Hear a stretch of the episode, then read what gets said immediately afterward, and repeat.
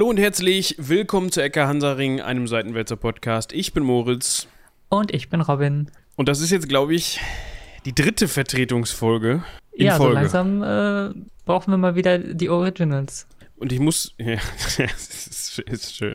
Es gibt bald eine neue Reihe der Ecke Hansaring, das ist dann The Originals. Also. Finde ich gut, das müssen wir unbedingt machen. Und ich muss so ein bisschen zugeben, ich habe etwas verlernt, wie das geht. Also ich habe so ein bisschen ein Gefühl, der Unbeholfen, nee, wie, wie, wie ist das Nomen dazu? Doch, Unbeholfenheit. Unbeholfenheit, so, ja. Siehst du, ich habe schon Schwierigkeiten zu sprechen. Wenn man das zwei Wochen nicht gemacht hat, dann wird es irgendwann schwierig. Man ist ja dann doch in so einem Rhythmus drin. Mhm. Und an der Stelle auf jeden Fall schon mal vielen, vielen Dank an Eva, also Podcast Eva, und an dich, Robin, jetzt schon zum zweiten Mal, dass ihr euch bereit erklärt habt, für mich einzuspringen. Mich hat es nämlich zwei Wochen lang, nicht nur zwei, sondern fast drei Wochen lang komplett mit einer ganz fiesen, bösen Sommergrippe dahingerafft. Noch nicht ganz, aber fast. Kurz vorher, ja. Kurz vorher, also... Ne, die Notschlachtung stand schon zur Diskussion, haben uns dann aber aufgrund des äh, doch erhöhten Aufkommens von Unannehmlichkeiten, die, mit, die damit verbunden sind, doch dagegen entschieden. Haben gesagt, ja komm, dann Ja, außerdem the durch. show must go on. Ja, so, so heißt es ja so schön. Ja, weißt du, was du hättest machen können, um mhm. da kurz äh, einen kleinen Rückgriff zu machen? Du hättest äh, auf die Insel des Schwarzmagiers fahren und dich da behandeln lassen können. Also für diejenigen, die die letzte Folge noch nicht gehört haben, äh, wir haben in der letzten Folge mit dem unheilvollen Titel Die Insel des Schwarzmagiers über die Pfaueninsel gesprochen, äh, die eine ganz witzige Geschichte hat, und über Hans Island, die auch eine ganz witzige Geschichte hat. Was auch sonst. Also wenn es eine Vertretungsfolge gibt, dann muss man über Inseln sprechen. Das ist eigentlich Dachten im Ecke Hansaring ja. Duden, wollte ich fast sagen, so niedergeschrieben. Also anders geht's halt eigentlich nicht. Ja. Eben. Kurz dazu, warum wir hier schon wieder in Vertretung sitzen. Also ich jetzt nicht, aber Robin.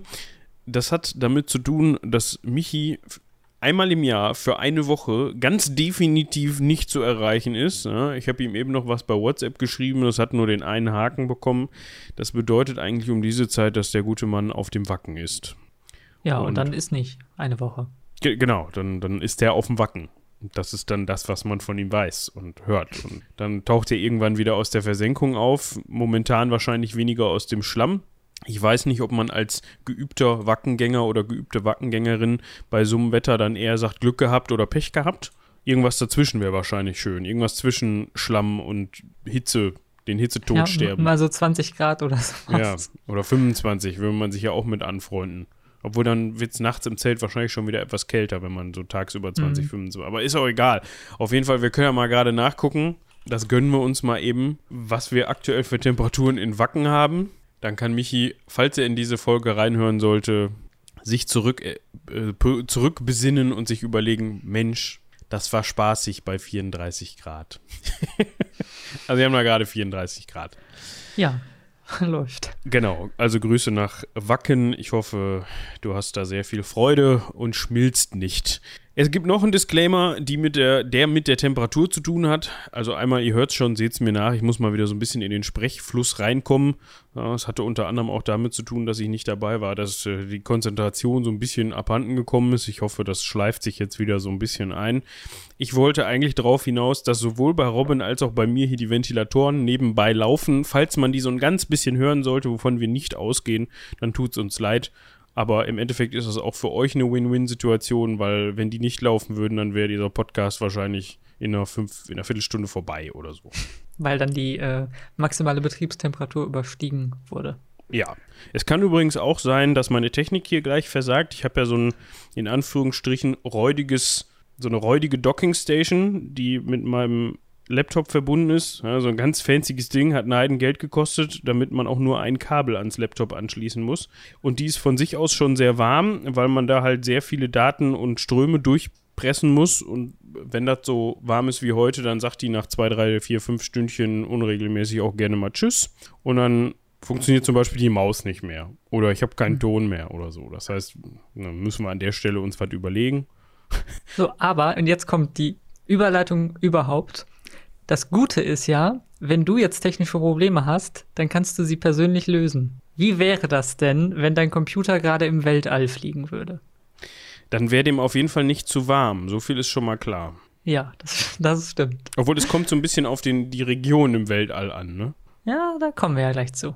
Also das, das wäre interessant, sagen wir mal so. Weil ich kann ja weder den, also ich kann ja nicht mal hinten den Knopf drücken und sagen, ich starte den einmal neu. Richtig. Ja. Wir haben uns nämlich heute keine Insel rausgesucht. Irgendwo ist es ja auch schon eine Insel oder gleich zwei. Ne? Nur eine ja, sehr zumindest kleine. Einsam ist es. Mhm. Ja, in einem sehr großen Ozean. Und die Rede ist von Voyager, dem Voyager-Programm und von den beiden Sonden Voyager eins und zwei. Darauf wollte Robin nämlich hinaus. Und Voyager eins und zwei, die meisten von euch dürften es schon mal gehört haben, können aber vielleicht eher weniger damit verbinden, beziehungsweise sagen, was das überhaupt genau ist und was die da so machen, da draußen. Die kann man nämlich nicht mal eben neu starten bei Problemen, beziehungsweise ich weiß gar nicht, ob die die einmal komplett hoch und runter fahren können. Man kann auf jeden Fall nicht physisch drauf zugreifen und mal eben irgendwie eine Festplatte auswechseln oder sowas. Oder eine ja, Festplatte, ein Magnet, Speicher, Träger, Dingis, Band, wie auch immer. Also quasi da, eine Festplatte, nur ist, in alt. Ja, da ist halt Technik aus den siebzigern drin. Was nicht bedeutet, dass man nicht nach wie vor, das fand ich sehr interessant bei der Recherche, was nicht bedeutet, dass man nicht nach wie vor die Software für die Dinger optimieren würde. Ja, also man sagt auch so schön, die Voyager-Sonden, die in den siebzigern hochgeschickt worden sind, sind eigentlich nicht mehr die Voyager-Sonden von der Funktion her, die heutzutage noch irgendwo rumfliegen, sondern man muss halt irgendwie aus der Ferne gucken, was macht man mit den Dingern. Aber bevor wir jetzt auf diese Einzelheiten zu sprechen kommen, können wir uns ja erstmal überlegen, okay, also Voyager, das klingt ja gleich wieder so spannend, hat sicherlich was mit der NASA zu tun. Und Robin hat im Vorgespräch vorgeschlagen, wie wäre es denn, wenn wir vorher nochmal ganz kurz eingrenzen, gut, wir haben jetzt gehört, in den siebzigern wurden die gestartet, was ist denn bis dahin überhaupt alles passiert? Wie revolutionär war das denn überhaupt? Heutzutage kennen wir das, dass da mal vielleicht so eine Sonde, beziehungsweise manche sagen auch dann Satellit oder sowas, obwohl das eigentlich von der, vom Prinzip her ein bisschen was anderes ist, halt losgeschickt werden, um irgendwas sich anzugucken. Aber wie revolutionär war das in den siebzigern? Und was hat es bis dahin schon gegeben? Das können wir uns ja mal an der Stelle eben angucken. Genau, und das war gar nicht so revolutionär an sich. Also wenn man sich mal das Space Exploration Programm anschaut, beziehungsweise die Programme sind es eigentlich, die eben international damals durchgeführt wurden, diesen Wettlauf ins All, hat man ja vielleicht schon mal gehört, eben ähm, auch eben in Bezug auf den Kalten Krieg, dass da ja gerade zwischen der Sowjetunion und vor allem den U S A da eben dieses Raumfahrtwettrüsten auch stattgefunden hat. Und wenn wir ganz vorne mal anfangen und einen ganz schnellen Schnelldurchlauf machen, haben wir das Jahr neunzehnhundertsiebenundfünfzig. Und am vierten Oktober neunzehnhundertsiebenundfünfzig wurde der erste Satellit der Welt, Sputnik, hat man wahrscheinlich schon mal gehört, äh, ins All geschossen. Und nur zwei Monate später, am dritten November, Sputnik zwei. Das ist dieser berühmte Satellit mit dem Hund an Bord, mit äh, der Hündin Laika, die äh, die Reise leider nicht überlebt hat, aber ähm, wo sozusagen das erste Lebewesen ins All befördert wurde. Ähm, die hat die, die Reise, jetzt mal kurz für mich, die hat die Reise nicht überlebt, weil das Ding halt irgendwann wieder runtergekommen ist oder nicht? Da bin ich gar nicht, also klar, also wenn das wieder in die Atmosphäre eingetaucht ist und verglüht ist quasi, dann hat die die Reise nicht überlebt, und wenn das Ding nie wiedergekommen ist, weil es halt noch auf seiner Umlaufbahn kreist, dann hat sie das auch nicht überlebt, weil dann im Zweifel irgendwann Sauerstoff, Futter und Fressen vorbei waren, ne? Ja, genau. Also ähm, ersteres, weil man äh, festgestellt hat, wenn man ein Lebewesen ins All schickt, sollte man vielleicht zum Beispiel die Kapsel mit ein bisschen ähm, Wärmeisolation ausstatten. Sonst ist das unpraktisch. Aua. Ja. Gut. Das hat übrigens nichts, der Name hat übrigens nichts damit zu tun, dass das die Hündin vom Firmenchef von Laika war, also von dem, ne, hier Kameras, klick, klick, Laika, ähm, sondern der Name Laika bei den Kameras setzt sich aus Leitz Wetzlar zusammen, glaube ich. Nee, äh, Leitz Kamera, so. Hm. Also Lei, Leitz K Kamera. Wissen auch nicht viel. Schreibt sich da noch etwas anders, genau. Genau. Das ist ja, da nicht ähm, zur Verwechslung. Genau, wir gehen mal schnell weiter. Die U S A haben nachgezogen, haben ein Jahr später den ersten Satelliten ähm, ins All geschickt, Explorer eins. Und ja, dann gab es noch so ein paar Tiere, die auch wieder von den Sowjets hochgeschickt wurden. Und neunzehnhunderteinundsechzig gab es dann den ersten Menschen im All, den russischen Kosmonauten Juri Gagarin. Hat man auch vielleicht schon mal gehört, den Namen so am Rande. Und ähm, nur einen Monat später war Alan Shepard der erste amerikanische Astronaut im Weltall. Und ja, dann hat man noch weitere Leute hochgeschickt, immer eben als kleine Testmissionen und so weiter. Und das Ganze gipfelte dann eben in der ähm, in Landung auf dem Mond. Vorher hat man noch ein paar Rover hochgeschickt. Ne, Luna, zum Beispiel Luna neun war das erste Lande Die erste Landesonde, die auf dem Mond eben gelandet ist, eine russische Sonde neunzehnhundertsechsundsechzig. Und neunzehnhundertneunundsechzig, am zwanzigsten Juli, gibt es dann die Mondlandung, die man heute als die Mondlandung auch äh, bezeichnet. Neil Armstrong und Buzz Aldrin als die ersten Menschen auf dem Mond. So, dann überspringen wir jetzt ein bisschen was. Dazwischen gab es jetzt noch die Apollo-Missionen, also eben die Mondmissionen. Wir haben äh, aus dem sowjetischen Bereich weitere Luna-Missionen, wo sie eben Roboter und Landesonden auf verschiedene ähm, Planeten oder verschiedene Himmelskörper geschickt haben. Unter anderem auch auf der Venus sind sie gelandet in der Zeit.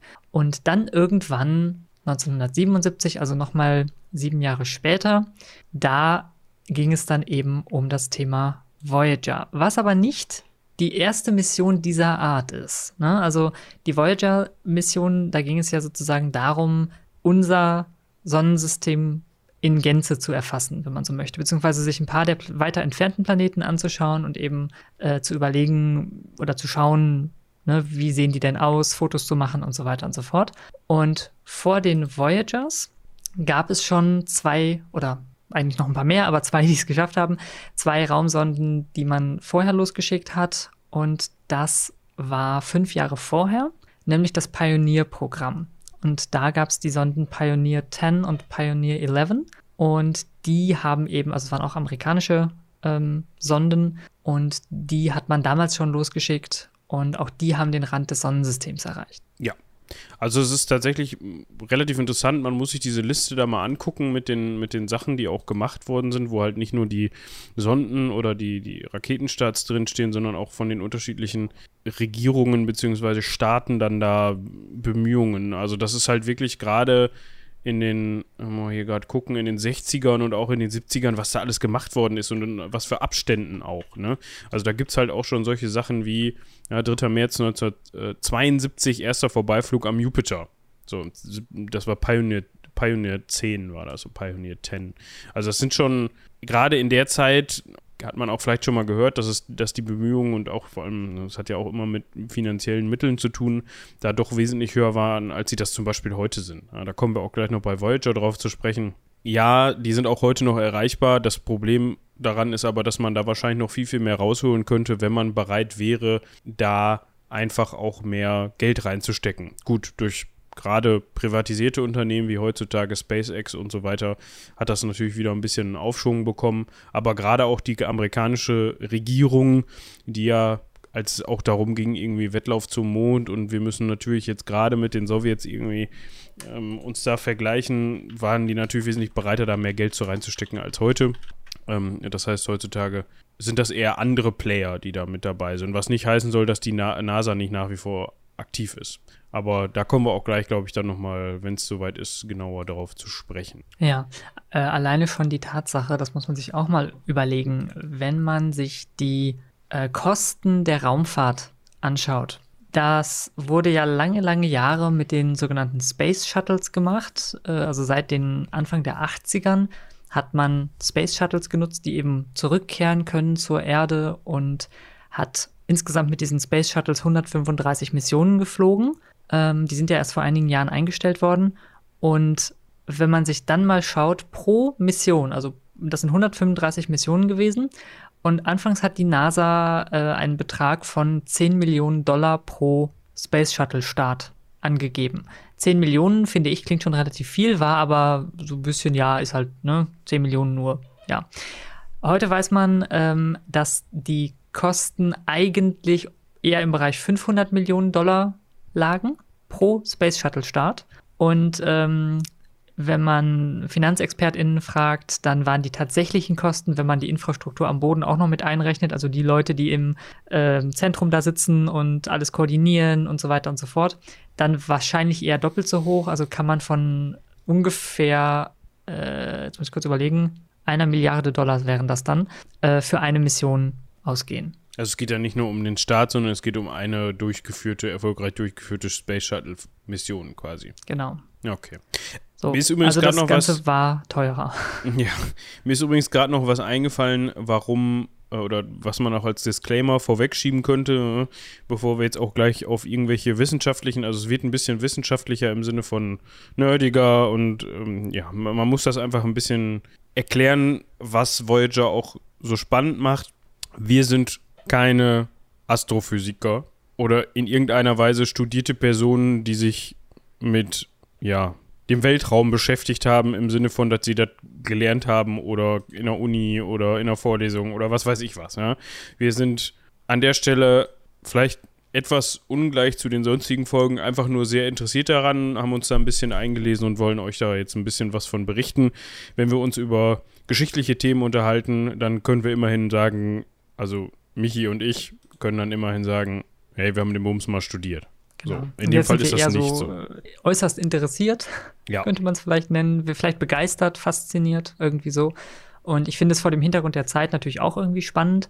Eben, was wir gerade angesprochen haben, dieser Wettlauf zum Mond und so weiter.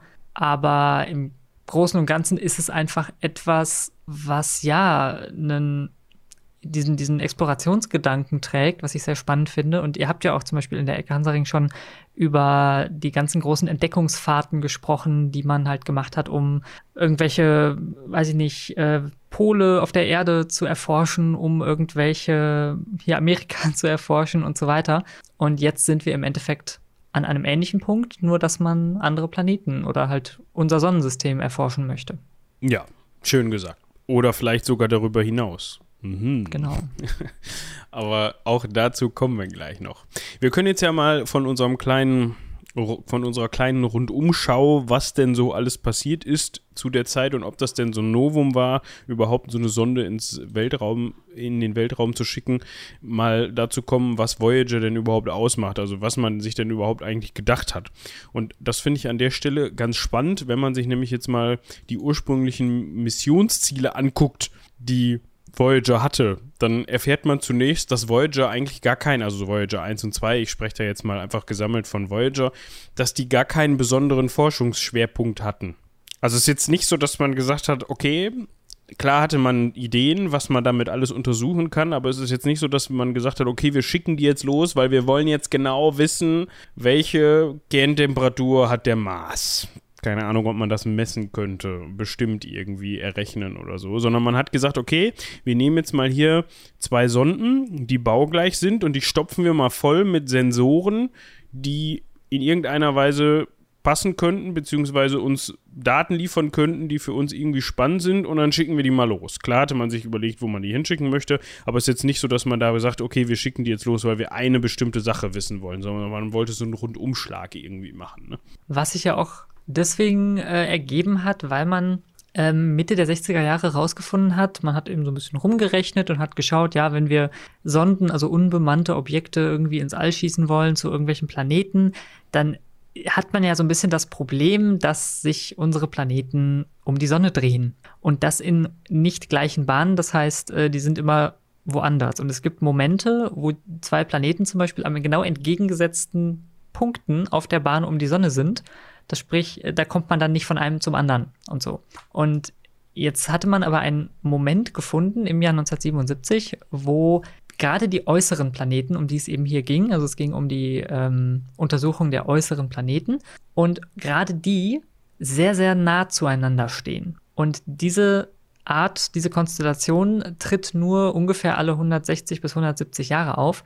Und dementsprechend hat man sich überlegt, das müssen wir nutzen, weil nur so kommen wir sozusagen mit einer Sonde zu beiden, oder in dem Fall zwei Sonden, zu beiden Planeten und können ausnutzen, dass die eben so nah aneinander liegen. Und das war einer der Gründe, warum man da eben diese beiden Sonden entwickelt hat und gebaut hat und warum die auch genau dann starten mussten. Also wären sie jetzt, hätte man das Ganze um ein Jahr oder um zwei verschoben, wäre der Moment wieder vorbei gewesen und dann hätte das nicht mehr funktioniert. Ja, genau. So, Das heißt, man hat rumgerechnet, man hat Konzepte gemacht bis März neunzehnhundertfünfundsiebzig. Da ist man dann in die Bauphase einge... nicht eingedrungen. Da hat man dann die, Dau- die Bauphase begonnen sozusagen und hat diese beiden baugleichen Sonden hergestellt, die dann ja auch schon kurze Zeit später, also neunzehnhundertsiebenundsiebzig, gestartet sind. Und was ich an der Stelle ganz interessant finde, dass man eigentlich damit geplant hätte, d- hatte, dass die Dinger, ich glaube, drei oder vier Jahre, ich habe es jetzt gerade nicht genau im Kopf, hm, vier, ähm, Jahre. vier Jahre funktionieren sollen, Ergebnisse liefern sollen, be- ja, Forschung anstellen sollen und dann im Grunde ja, man den Kontakt verliert oder die ursprünglichen Missionsziele auf jeden Fall erreicht sind. Und ich weiß nicht, ob ihr mal auf die Uhr geguckt habt. Wir sind im Jahr zweitausendzweiundzwanzig und haben immer noch Kontakt zu beiden Sonden.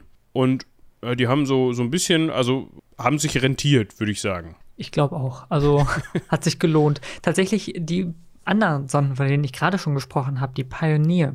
Ähm, Pioneer elf hat es leider nicht geschafft, aber Pioneer zehn hat auch bis zweitausenddrei noch Daten gesendet. Das heißt, die ist neunzehnhundertzweiundsiebzig, fünf Jahre früher, gestartet und äh, sollte eigentlich nur einundzwanzig Monate senden, also auch ungefähr ein bisschen mehr als drei Jahre.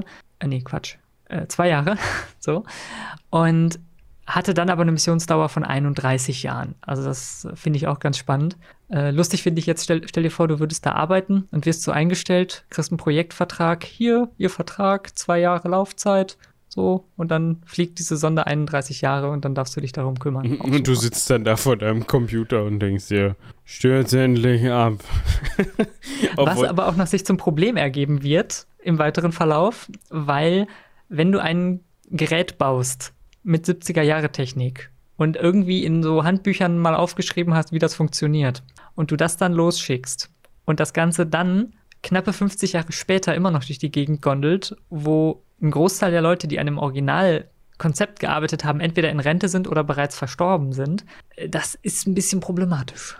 Ja, weil ich könnte mir vorstellen, klar, du, da wird sehr viel dokumentiert worden sein, aber man kennt das selber, so gewisse Sachen, da ist es gut, wenn man jemanden dabei hat, der sich damit auskennt und der im besten Fall das Ding mitentwickelt hat, und das wird so langsam immer schwieriger. Wir können ja nochmal eben so aus, auf die äußere Form eingehen. Dieser beiden, wie schon gesagt, baugleichen Sonden, die waren circa achthundert Kilogramm schwer, ja, also knapp etwas weniger als eine Tonne. Und ähm, der große, ja, also das, was eigentlich so formgebend für, für die Sonde ist, ist dieser, ähm, diese Antenne, diese, dieser Antennenschirm. Und der wird eben dazu benötigt, also es sieht aus wie so eine, wie, wie das, was man für Satellitenfernsehen am Haus hat, halt, nur wahrscheinlich ein bisschen größer und ein bisschen hochtechnisierter, obwohl ich weiß nicht, wie das mit solchen Dingern heutzutage ist. Ich, ich wollte sagen, ich glaube, da waren, sind wahrscheinlich die heutigen normalen Antennen etwas technologisch fortgeschrittener als die aus den siebzigern, was aber gar nicht so blöd ist in diesem Falle, weil je komplexer irgendwas ist, desto mehr Möglichkeiten gibt es, dass es irgendwann versagt. Und wenn du sehr, sehr simple Technik hast, und das macht man ja teilweise immer noch so, dass man in äh, diesen ganzen Weltraumsonden und äh, Rovern und so weiter versucht, möglichst simple Technik zu verwenden, damit da einfach nichts kaputt gehen kann. Ja, genau. Also das ist formgebend, diese, diese Schüssel ist formgebend, das Wort fehl, fehlte mir jetzt eben, ähm, für die Sonde. Darunter befindet sich noch so eine Aluminiumzelle, wo halt die meiste Elektronik beherbergt ist, und dann gibt es halt sogenannte Parabolantennen, äh, nee, äh, Entschuldigung, Parabo- Parabolantenne, das ist genau diese Schüssel, von der ich gesprochen habe, und dann hat man noch so Ausleger, ähm, verschiedene, an denen dann Messgeräte untergebracht sind. Also die sind, die sind tatsächlich gar nicht so groß, wie man das jetzt irgendwie von einer Rakete oder sowas kennt, sondern da versucht man halt eben auf relativ kompaktem Raum halt relativ viel unterzubringen. Angetrieben wird das Ganze immer noch von einer sogenannten Radionuklid-Batterie. Ja, das ist im Grunde, wenn man so möchte, einfach eine, kann man auch Atombatterie nennen, die nutzt dann eben, ich weiß jetzt gar nicht, welche Strahlung da in, in dem Fall benutzt wird, entweder Beta- oder Alpha-Strahlung, die dann zerfällt, und äh, da, aus diesem Zer- Zerfallsprozess wird eben elektrische Energie gewonnen. Ja, ja, ich meine, das war Plutonium, aber ich kann mich da auch irren. Ich meine, gut, irgendwie musste man wahrscheinlich eine Alternative oder eine, eine Vorgehensweise finden, um das Teil möglichst lange mit Energie versorgen zu können, und da gab es wahrscheinlich oder gibt es heute wahrscheinlich auch immer noch nichts anderes, als da irgendwie auf Atomkraft zurückzugreifen. Richtig. Genau.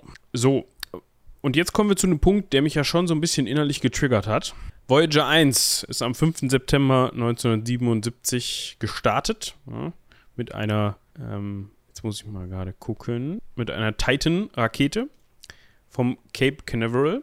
Kennen wir ja schon, da wurden ja, werden ja, oder wurden diverse Raketenstarts durchgeführt. Das ist ja eigentlich so der ähm, Hauptabflugraumhafen gewesen der U S A. Ich weiß gar nicht, ich bin da gar nicht so informiert, was jetzt SpaceX nutzt. Ich glaube, die starten dann nicht mehr, oder doch? Ist auch egal. Auf jeden Fall hat, ich sagte gerade, fünften September neunzehnhundertsiebenundsiebzig ist Voyager eins gestartet. Voyager zwei ist sechzehn Tage vorher gestartet. Ist schon gemein, ne? Leute, warum? Ich meine, es hat sich dann wieder gerade gebogen, später, hören wir gleich noch. Aber warum startet man denn Voyager zwei als erstes? Wie, wie viele Leute müssen da innerlich gedacht haben? Oh. Vor allem äh, sowas, also ich kann mir vorstellen, dass es zwei Möglichkeiten gegeben hat, nämlich entweder, dass man das, was du gerade gesagt hast, diese spätere Korrektur mit einberechnet hat, oder dass es irgendwie eine Verzögerung im Bau gab oder irgendwie sowas in der Richtung. Und dann jemand gesagt hat, gut, dann ist das jetzt halt die andere. Oder dass die eine früher fertig war, gebaut wurde oder irgendwie sowas. Aber wie viele Fehler produzierst du bitte im Zweifelsfall in einem Team, wenn du immer von Voyager eins, Voyager eins, Voyager eins sprichst und dann irgendwann einer was falsch notiert und dann ist es doch Voyager zwei, weil du, weil die nicht in der Reihenfolge starten. Also das ist... Also ich könnte mir schon vorstellen, dass die irgendwie so interne Bezeichnungen hatten, die noch ein bisschen unterschiedlich sind. Also irgendwelche, eine Nummerierung oder eine Zahl oder sowas, also eine, Ken, eine Kennziffer, die etwas komplexer als Voyager eins oder zwei ist, um das irgendwie ganz klar auseinanderhalten zu können. So würde ich es ja. jedenfalls machen, aber keine Ahnung. Das, falls das jemand weiß, kann er das ja gerne mal per Mail an rumlabern at seitenwälzer punkt de schicken. Das gilt übrigens auch für alles, was eurer Meinung nach Blödsinn ist, dass wir hier verzapfen. Auch wenn wir irgendwas nicht verstehen oder irgendwas nur halb erklären können, das wird auch vor allem im späteren Verlauf der Mission nochmal interessant, dann korrigiert uns da gerne, wenn ihr da voll im Thema seid. Ja, also herzlich dazu eingeladen, an dieser Folge auch äh, mit teilzunehmen durch euer Wissen, weil wie gesagt, das sind auch so Dinge, die wir uns dann erstmal mit aneignen mussten. Gut, dreizehn Tage nach dem Start hat es dann erstmal eine dreißigtägige Testphase für die Bordsysteme gegeben, also für die Systeme und natürlich auch für die wissenschaftlichen Instrumente. Und da hat eigentlich soweit alles funktioniert bei Voyager eins. Bei Voyager zwei kommen wir gleich noch drauf zu sprechen. Und ähm, da hatten die auch schon ihre Geschwindigkeit erreicht, die sich dann später auch noch erhöht hat. Wir reden da von fünfzehn Kilometern pro Sekunde, beziehungsweise vierzehn Komma fünf Kilometern pro Sekunde. Voyager eins war etwas schneller als Voyager zwei, was dann auch dazu geführt hat, dass Voyager eins am fünfzehnten Dezember Voyager zwei überholen konnte. Und zwar in einer Entfernung von eins Komma fünfundsiebzig astronomischen Einheiten von der Sonne. Jetzt müssen so, wir was mal ist eine astronomische genau. Einheit? Äh, eine astronomische Einheit sind, äh, das ist eine Zahl, die ich jetzt nicht ausspreche, weil die mir zu viele Stellen hat, eine ganze Menge von Metern, aber man kann das festhalten in den ungefähren Abstand zwischen Erde und Sonne. Das heißt, eine astronomische Einheit ist Sonne bis zur Erde. Und wenn wir hier davon sprechen, dass die sich in einer Entfernung von eins Komma fünfundsiebzig ähm, astronomischen Einheiten überholt haben, die beiden Sonden, dann ist das ein bisschen weniger als die doppelte Entfernung von der Sonne zur Erde. Ja, ich wollte das jetzt gerade noch... Die astronomischen Einheiten bleiben auch noch spannend, weil die werden eben im Weltall immer mal wieder genutzt, weil man da mit Kilometern einfach nicht mehr so weit kommt, weil die Zahlen so schnell so riesig groß werden, dass man dann irgendwann von Unterschieden im Millionen- bis Milliardenbereich redet und das ist irgendwann dann schwierig. Ja, kann man besser sagen, siebenundzwanzig astronomische Einheiten. Das hört sich genau. dann auch ein bisschen begreifbarer an, obwohl das es eigentlich gar nicht ist. Ich wollte noch kurz umrechnen, eine astronomische Einheit in Lichtjahren, da steht aber irgendwas mal mit irgendwas mit mal zehn hoch minus fünf hinter und ich bin mit Absicht kein Mathematiker. Also, das finde ich auch ein bisschen schade. Also, auf der einen Seite, hm, kann man sich jetzt drüber beschweren. Ich finde das Thema super spannend. Dieser Mathematikaspekt würde mich aber immer davon abschrecken, abschrecken, mich da irgendwie wissenschaftlich mit näher zu beschäftigen. Also, mhm. Astrophysik wäre jetzt so nicht meins gewesen, beziehungsweise hätte man mir auch nicht anvertrauen sollen, jetzt irgendwelche Voyager-Sonden zu berechnen. Ja gut, das ist ja auch jetzt nicht so dein Aufgabengebiet. Aber ja, das ist auch was, deswegen freue ich mich immer, wenn das Ganze dann runtergebrochen wird und man sozusagen dieses Staunen über den Weltall mitnehmen kann, ohne genau zu verstehen, wie das jetzt wissenschaftlich-physikalisch berechnet werden muss. Genau.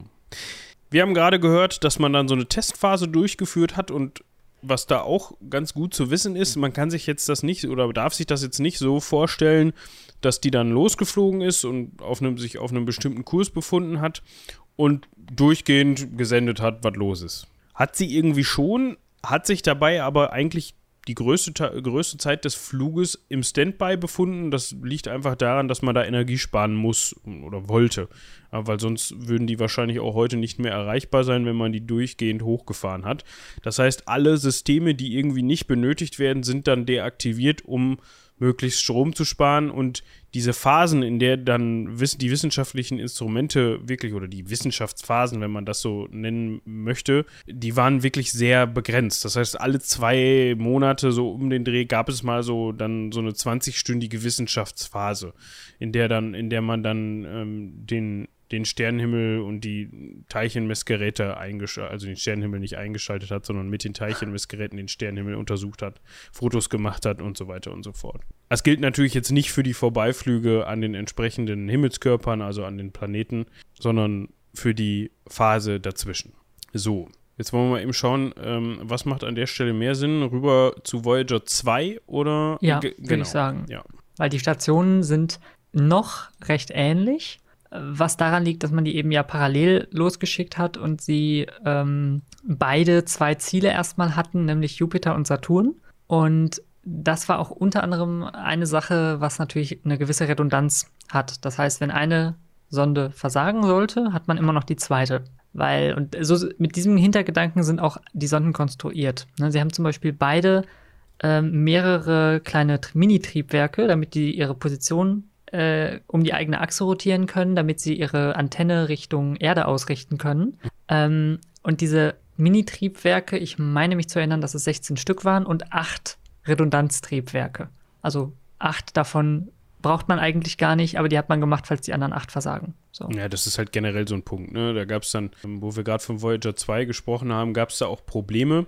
Und zwar hat man dann im April neunzehnhundertachtundsiebzig, also ja, gut dreiviertel Jahr nachdem man das Ganze dann losgeschickt hat, festgestellt, also wir haben das jetzt auch nur so beschrieben gefunden, dass die Kommunikation mit der Sonde nicht funktioniert hat. Es ist jetzt sehr weit gefasst. Man könnte sich jetzt erstmal darunter vorstellen, dass man die nicht erreichen konnte. Dem war wohl nicht so, denn man konnte noch rausfinden, dass das wohl ein Problem mit der Sendeeinheit, also mit dem Primärsender, so wird er hier genannt, also dass es da ein Problem gab, dass es damit zu tun hatte. Und das lag wohl unter anderem daran, dass man da einfach länger nicht mehr mit kommuniziert hat, weil das Bodenteam überlastet war. Gleichzeitig wurde das sogenannte Galileo-Projekt vorbereitet, da brauchen wir jetzt gar nicht weiter drauf eingehen. Da hatte man viele Ressourcen aus dem Voyager-Programm rausgenommen und dann hat man wohl einfach immer seltener mal gecheckt, ob man wen erreicht, ob da jemand zu Hause ist. Und so hat man dann... ja. festgestellt, ähm, Chef, ich habe Malheur. Ja, eben. Ob es jetzt so ein Malheur war, ist die große Frage.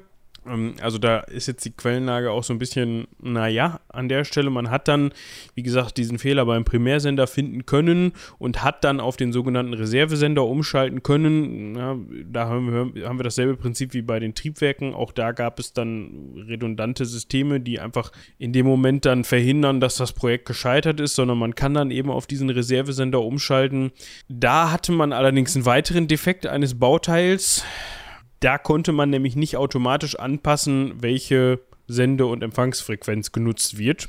Und ähm, jetzt wird es relativ wissenschaftlich. Das war wichtig, weil man das anpassen musste auf die Geschwindigkeit zwischen Erde und Raumsonde. Wenn ich das richtig verstanden habe. Ja, denn beide bewegen sich ja auch noch um die Sonne. Und das heißt, wir haben eine Sonde, die in eine gesch- bestimmte Richtung fliegt und aber gleichzeitig auch noch wie alles andere eben um die Sonne fliegt und die Erde ja auch. Das heißt, die entfernen sich voneinander und sind aber auch zueinander noch in einer äh, gewissen ja, Bewegung, in einer gewissen Geschwindigkeit. Und beides sorgt dafür, dass man eben diese Frequenzen, die man sendet, dass die unterschiedlich lange brauchen, beziehungsweise ähm, dass die Fre- der Frequenzbereich sich verschiebt. Dass eine Art Doppler-Effekt äh, entsteht. Doppler-Effekt ist dieses Ding, was man hört, wenn ein Auto mit Blaulicht an einem vorbeifährt, mit Sirene. Ne, dann ist es dieses Njong, äh, dieser Effekt. Und das ist sehr f- physikalisch, müssen wir jetzt auch nicht komplett erklären, aber durch diese Bewegung wird das Signal gestaucht, beziehungsweise wenn es sich wieder entfernt, gedehnt. Und das kann problematisch sein, wenn man damit eben Funkverbindungen sendet. Und der Primärsender hätte das kompensieren können, der Reservesender eben nicht. Und man hat das Ganze dann so gemacht, dass man, äh, und das finde ich auch wieder ganz, ganz interessant, dass man es quasi selber berechnet, händisch, also wahrscheinlich mit einem Taschenrechner, aber ne, händisch, und dann das Ganze quasi, also die Frequenz, die man jetzt gerade braucht, manuell immer eingestellt hat. Ja, weil ja, sonst gab es halt ständig Probleme bei der Funkübertragung. Ne? Und da, es geht ja da auch darum, dass man dann auch Daten übertragen möchte, sowas wie Bilder unter anderem. Und ja, da kann man das einfach nicht gebrauchen, wenn es dann, wenn dann nur die Hälfte ankommt oder der Kontakt zeitweise komplett abbricht. Ne? Das ist ja auch für die Steuerung des Ganzen so ein Problem. Finde ich an der Stelle übrigens spannend, dass man, wenn man kommunizieren möchte, diese Schüssel auf die Erde ausrichten mö- möchte, ja. Weil sonst geht es nicht. Eben, also die hat ja mehrere Antennen, diese Sonden, und sie haben eben bestimmte Antennen, die können ähm, sehr, sehr gut Signale senden oder sehr starke Signale senden. Die muss man aber direkt auf die Erde ausrichten.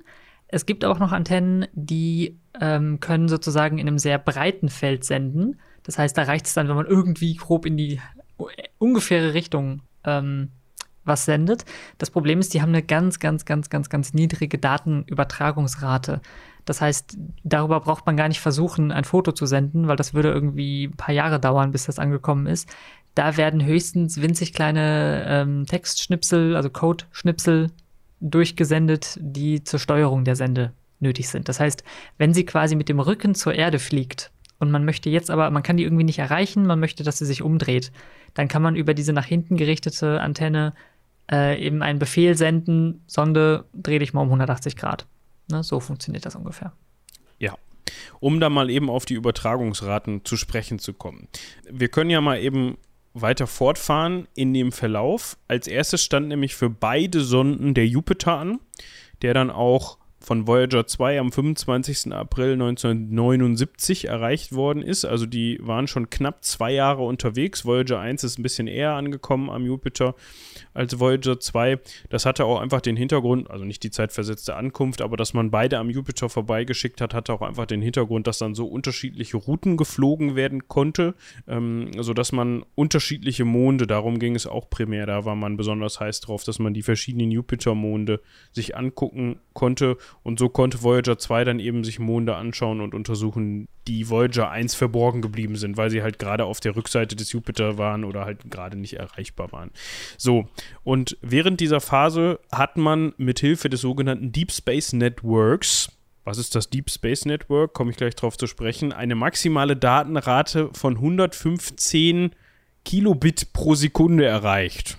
Das dürfte jetzt vielleicht dem einen oder der anderen nicht sagen, aber wir können das mal eben runterrechnen, wie viel M B die Sekunde das sind, weil an der Stelle bekommt man dann mal so ein, so ein Gefühl dafür, was da übertragen wurde und was da momentan übertragen werden kann. Das sind nämlich hundertfünfzehn Kilobit pro Sekunde, nicht zu verwechseln mit Kilobyte pro Sekunde, sind null Komma null eins vier vier Megabyte, also M B pro Sekunde.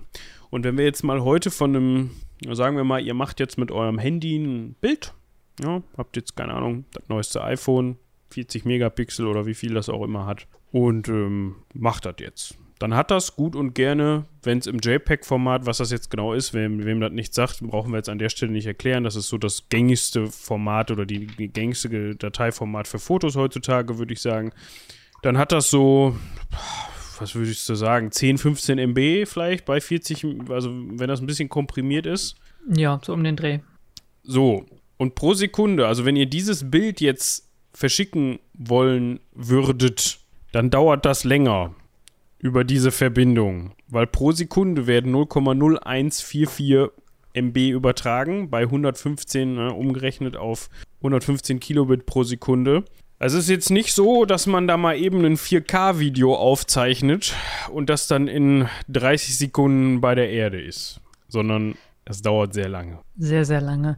Was man da vielleicht auch noch sagen kann in Sachen Foto: Wir befinden uns in einer Zeit, in der, ich musste vorhin bei der Recherche kurz überlegen, seit wann es überhaupt Digitalfotos gibt, ähm, in der wir ja eigentlich Fotos haben, die noch auf Film gemacht werden, wenn man da an die Mondmissionen denkt, an die ersten. Und äh, die Erst, der erste Vorreiter einer Digitalkamera für den allgemeinen Markt sozusagen gab es erst neunzehnhundertfünfundsiebzig. Und ich denke zwar, dass die NASA auch vorher schon Prototypen gehabt haben wird, die man eben als eine Art Digitalkameras bezeichnet hat, aber alleine die Möglichkeit zu haben, ein Foto mit einem Sensor aufzunehmen, in digitale Daten umzuwandeln und diese dann über eine Antenne an die Erde zu schicken, war halt etwas, was noch sehr, sehr, sehr, sehr, sehr, ja, neu beziehungsweise damals fast unmöglich war. Und das zeigt sich auch so ein bisschen, wenn man sich die Fotos anschaut. Ähm, aus heutiger Sicht, ich finde sie beeindruckend, weil sie bestimmte Dinger zum ersten Mal zum Beispiel in Farbe fotografiert haben. Also, dass man zum Beispiel ähm, Saturn und Jupiter in Farbe sieht und diese Muster, die beide Planeten ja aufweisen, dass man die eben mal in Farbe hat, das war komplett neu. Und das hat auch einen ziemlichen, eine ziemliche Aufruhr ähm, erzeugt, dass man eben diese Planeten mal farbbildermäßig gesehen hat. Aber oft sind eben die Fotos, die wir heute haben aus dieser Mission, sind zusammengesetzte Bilder aus ganz, ganz vielen Fotos, die eben gemacht wurden. Also irgendwo hatte ich gerade gelesen, ähm, dass am Jupiter, ach da genau, wurden siebzehntausendvierhundertsiebenundsiebzig Bilder gemacht. Und aus diesen siebzehntausend Bildern hat man dann eben ähm, ja, höher auflösende Bilder vom Jupiter und von den ganzen Jupiter-Monden gemacht und hat da unter anderem auch erste Fotos von den Monden gehabt. Ne? Vorher gab es das nicht. Man hatte zwar ähm, von vorhergegangenen Missionen entfernte äh, Bilder vom Jupiter gehabt, auf denen man eben den Jupiter erkennen kann, aber eben nicht die einzelnen Monde und vor allem keine Nahaufnahmen der Oberflächen. Und so hat man zum Beispiel entdeckt erstmals, dass es auf dem äh, Jupitermond Io Vulkanismus gibt. Und zwar nicht nur ein bisschen, sondern dass eigentlich der gesamte, äh, die gesamte Oberfläche von Vulkanen überzogen ist. Über hundert Vulkane sind da drauf und die meisten davon höher als der Mount Everest.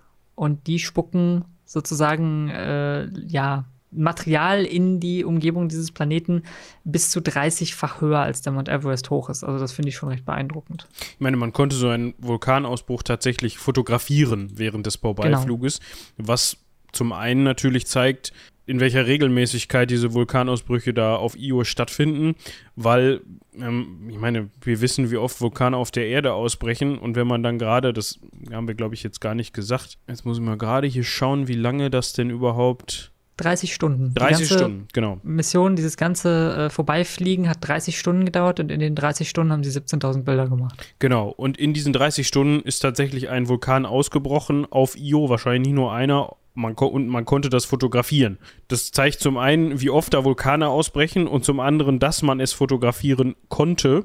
Aber wir verlinken euch allen möglichen Krams in unserer Live-Geschichte, Quellenliste und so weiter und so fort. Da könnt ihr dann mal reingucken. Wir empfehlen aber an der Stelle tatsächlich auch die Wikipedia-Artikel für zu Voyager eins und zwei, nicht nur wegen der Inhalte, sondern hauptsächlich wegen der Bilder. Die sind nämlich wirklich spannend. Also da sieht man dann auch die ganzen gemachten Bilder und da eben auch des ausbrechenden Vulkans. Und dass man das fotografieren konnte in dem, in der Skalierung, zeigt, wie sehr, wie weit das sichtbar ist und wie groß diese Ausbrüche sind, beziehungsweise wie hoch in die, wie hoch da dieser, dieses Material gespuckt wird von dem Vulkan. Ich bin euch noch schuldig, das hatten wir eben angesprochen, als es über die Übertragungsgeschwindigkeiten geht. Jetzt muss ich mal gerade suchen. Ich habe in der Zwischenzeit mal kurz gerechnet, weil es mich auch selbst interessiert hat. Das heißt, wenn ihr zehn, ein zehn Megabyte JPEG übertragen wollt, wenn jetzt Jupiter eins oder zwei in der Lage wäre, ein zehn Megabyte großes JPEG, völlig egal welches Dateiformat, zu erzeugen beim Vorbeiflug am Jupiter, wo wir ja eben diese hundertfünfzehn Kilobyte, äh, Kilobit Entschuldigung, pro Sekunde erreicht haben, dann würde das Ganze elf Minuten dauern, bis dieses Bild auf der Erde ist. Ja, und wenn man sich jetzt überlegt, dass halt einige tausend Bilder gemacht worden sind, bekommt man dafür mal so ein Gefühl. Ja, natürlich hatten die dann keine zehn Megabyte damals, weil sonst... Nee, und es hat auch ein bisschen gedauert, die dann zu senden. Also, ähm, ja, die hatten ja hinterher dann auch wieder Zeit. Als die Sonde weitergeflogen ist, ist ja erstmal länger wieder nichts passiert. Genau. Abschließend zum Jupiter noch eben, was dieses Deep Space Network ist. Das ist tatsächlich, wo habe ich's? ein Zusammenschluss bzw. ein Ring aus Antennen, die sich um die Erde spannen. Das heißt, es ist ein Zusammenschluss, wenn ich das richtig verstanden habe, aus ähm, ja, von verschiedenen Nationen, die überall Stellen haben, an denen also wirklich riesengroße Schüsseln, Antennen stehen, die teilweise bis zu vierundsechzig Meter, heutzutage wahrscheinlich sogar größer, aber in dem Fall waren es vierundsechzig Meter Durchmesser haben, mit denen dann auch je nach Position und je nach äh, Rotation der Erde die Daten empfangen werden konnten. Und das war auch ganz entscheidend, um in Anführungsstrichen so eine hohe Datenrate erreichen zu können. Also das war, ist wirklich so das Prinzip, viel hilft viel. Ist jetzt nicht so, dass da bei der NASA ein so eine, so eine, so eine Antenne gestanden hat und das empfangen hat, sondern diese Datenrate hat man erreicht, indem man eben quasi durch dieses Network das zusammenfassen konnte und so eben diese Datenrate maximieren konnte. Genau. Gut, jetzt haben wir Voyager eins und zwei am Jupiter. Wir haben ein paar tolle Fotos gemacht. Wir haben auch so ein paar andere Messungen durchgeführt. Und was dann? Ja, dann ging es weiter. Also sie hatten ja noch ein zweites Ziel. Sie wollten sich ja auch noch den Saturn anschauen und ja, sind dann weitergeflogen erstmal. Und da hat man eine relativ interessante Geschichte gemacht, die zu dem Zeitpunkt relativ neu war. Man hat nämlich ein sogenanntes Slingshot-Manöver durchgeführt. Hat, hat man vielleicht auch schon mal gehört, aber wenn man sich jetzt mal den Kurs von zumindest Voyager zwei, bei Voyager eins wurde das allerdings auch gemacht, nee, andersrum, wurde bei beiden gemacht auf jeden Fall. Wenn man sich das mal anschaut, dann sieht man, dass der Kurs genau beim Jupiter und später dann auch nochmal beim Saturn geändert worden ist. Und, und zwar dann, ziemlich krass geändert. Genau. Und das liegt daran, dass man die Umlaufbahn bzw. die Gravitation des Planeten, die ja dann auch so eine kleine Sonde dazu zwingt, in eine Umlaufbahn zu geraten, nutzt, um zu beschleunigen und den Kurs gleichzeitig zu, ja, korrigieren, Richtung Saturn in dem Fall. Das heißt, das ist so, womit ist das vergleichbar? Das ist wie so eine Kurve bei einer Wasserrutsche. Wenn ihr mal in einem Schwimmbad wart, wo diese Röhren und Wasserrutschen sind, ja, dann hat man eine gerade Stelle und eine Kurve ist dann die Umlaufbahn und die nutzt man, um quasi zu beschleunigen, also durch die, durch die Gravitation, durch die Anziehungskraft des, des Himmelskörpers, also des Planeten in dem Fall, zu beschleunigen und dann wie durch so eine Schleuder, nenne ich es, also Slingshot, ja, kann man sich ja vorstellen, quasi in Richtung Saturn abgeschossen zu werden, ja, wenn das Sinn macht.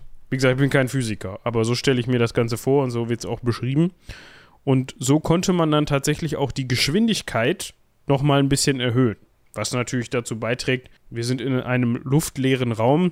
Das heißt, das kann man sich so vorstellen, man muss jetzt nicht die ganze Zeit Gas geben, so wie man das von einem Auto kennt natürlich. Man muss jetzt nicht die ganze Zeit aufs Gas drücken und Treibstoff verbrauchen, sondern, sondern wenn diese Geschwindigkeit erreicht worden ist, dann ist es natürlich wesentlich einfacher, die zu halten. Ich weiß gar nicht, wie das jetzt aussieht mit, mit Partikeln. Das ist natürlich in dem Sinne klar ein luftleerer Raum, aber trotzdem hat man ja äh, neben Sonnenwinden, auf die wir auch gleich nochmal zu sprechen kommen müssen, wahrscheinlich auch viele Kleinstpartikel, die da unterwegs sind. Ich weiß nicht, inwieweit die das bremsen, aber das ist wahrscheinlich zu vernachlässigen, könnte ich mir vorstellen. Mhm. Noch, auf, da kommen wir gleich noch zu. Genau, auf jeden Fall kann dann diese Geschwindigkeit, die durch dieses Slingshot-Manöver, was ich gerade beschrieben habe, erreicht worden ist, auch beibehalten werden, was natürlich dazu beiträgt, es ist jetzt nicht gefährlich für die Sonde, sondern es ist eher besser, weil wir müssen dann nicht so lange warten, bis die beim Saturn angekommen ist. Das geht da ein bisschen schneller.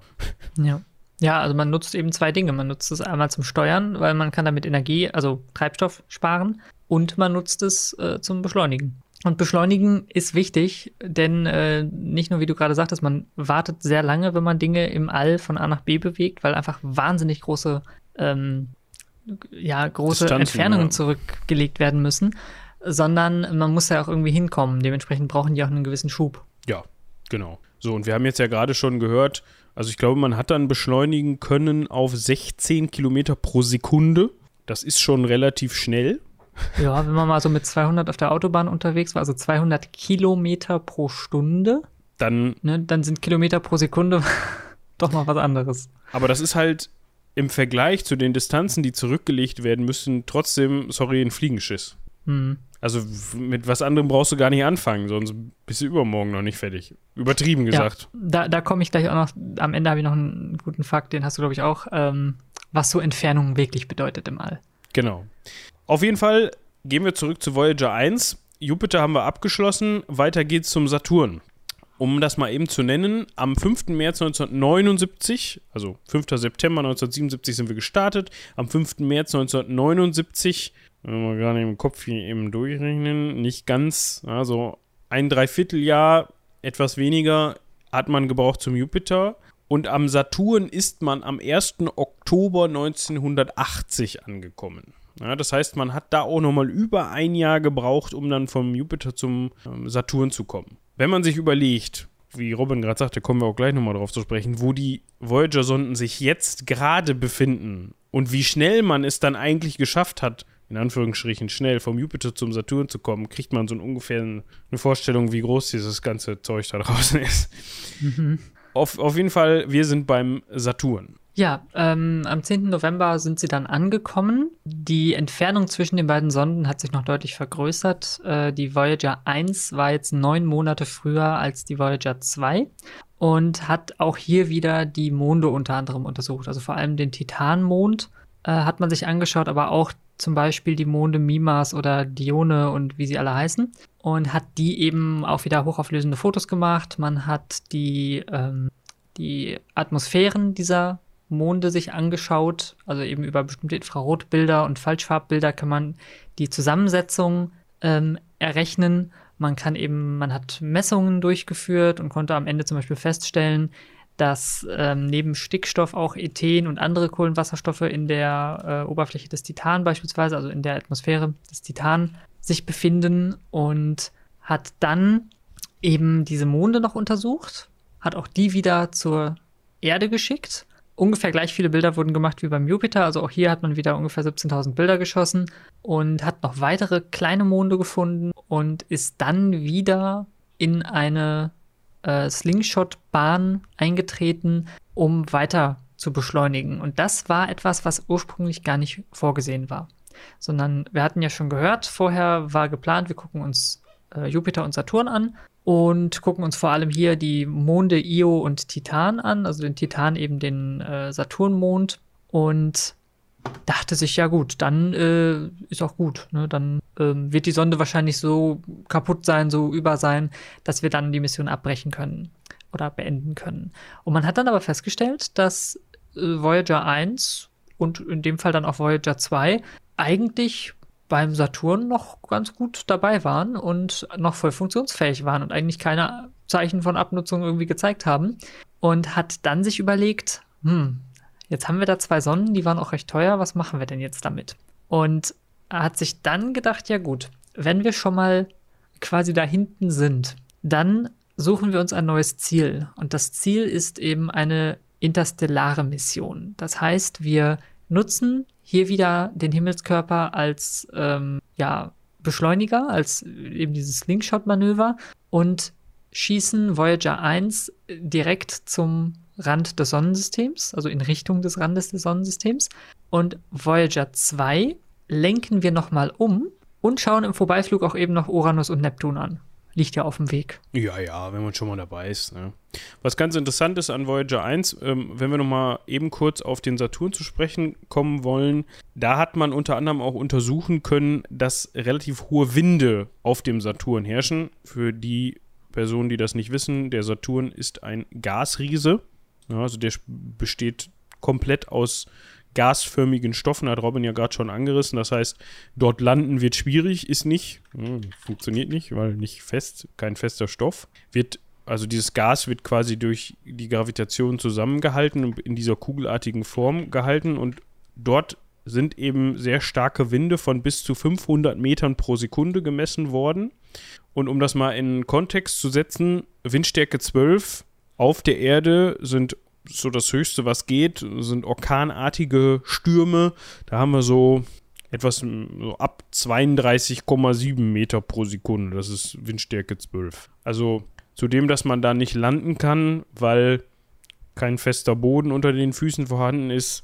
Es wird auch ein bisschen windig. Mhm. Es gab da ja mal, was heißt es gab, es gibt ja immer mal so äh, Zukunftsfantasien und ähm, es gibt ja auch so Einstufungen von Zivilisationen, abhängig davon, wie sehr die die Vorkommen, also die, die Energievorkommen in ihrem Universum harvesten können, also, also davon gewinnbringend ähm, fördern können. Und da ist der Jupiter natürlich, äh, der Jupiter, Entschuldigung, der Saturn natürlich Vorreiter, weil wir haben nun mal Gase, unter anderem eben Stickstoff, Methan, Kohlenwasserstoff und so weiter, die sich natürlich auch wunderbar als Rohstoffe für was weiß ich was benutzen lassen könnten. Machen wir ja heutzutage auf der Erde auch schon. Und tatsächlich gibt es da so theoretische Modelle, wie man denn da rankommen könnte. Ganz ungeachtet davon, dass es viel, viel zu lange dauern würde, das Zeug zur Erde zu karren, vom Saturn aus. Mhm. Oh, das ist äh, schon schwierig. Wäre es halt technisch, ja, ein ungelöstes Rätsel, wie man das denn da runterkriegte, bei den Bedingungen, die da herrschen. Es gibt da so, ich weiß gar nicht, ähm, kommt da immer durcheinander. Der Titan, war der ein Saturnmond? Der ist ein Saturnmond, ja. Also der Saturn hat zweiundachtzig Monde und also die hat man bis zwanzig neunzehn noch, hat man noch neue entdeckt. Und der Titan ist äh, der größte Saturnmond und ich meine, gerade gelesen zu haben, der drittgrößte Mond äh, in unserem Sonnensystem. Ja, ich weiß nicht, weiß nicht mehr, ob es der Titan ist, aber ich glaube schon, ähm, dass der sogar mit vergleichsweise geringem technischen Aufwand bewohnbar gemacht werden könnte. Und es gibt so theoretische Modelle, dass man vom Titan aus dann vielleicht den Saturn harvesten könnte. Irgendwie. Aber ja, also wenn euch das äh, interessiert, ähm, es gab später noch eine Sonde, die hat, die Cassini-Sonde, ist erst ein paar Jahre her. Und die hat auch Fotos geschossen eben vom Titan und vom Saturn. Ja, genau. Da gibt es dann ein paar hübsche Bilder. Also vor zehn, genau. Äh, der, die hatten sogar ein, ein kleines, eine Landungssonde dabei, die Huygens, Huygens irgendwie so hieß. Ja, ich konnte schon damals nicht aussprechen. Genau, und die hat auf, ist auf dem Titan gelandet und hat da Fotos gemacht. Also könnt ihr euch mal angucken. Ich finde, es sieht jetzt nicht viel anders aus als auf dem Mars. Also auch alles sehr rot, aber ja. ja. Ich äh, verlinke da mal einen Artikel zu. Schön. Ja, also wer da Ambitionen hat, Grundstücke sind da, glaube ich, gerade günstig. Ich glaube auch. Gut. Was an der Stelle noch interessant ist, ich sage das ziemlich häufig, aber es ist relativ viel, relativ interessant, für mich jedenfalls. Robin sagte eben schon, dass da auch wieder so ein Slingshot-Manöver durchgeführt worden ist. An der Stelle hat man aber, und jetzt muss ich es tatsächlich nochmal eben suchen, damit ich es nicht falsch ausspreche, die sogenannte Ekliptik verlassen. Die Ekliptik ist die kreisförmige Fläche, die wir, also so würde ich es jetzt mal runtergebrochen beschreiben, mhm. die wir auch in so Schaubildern immer kennen.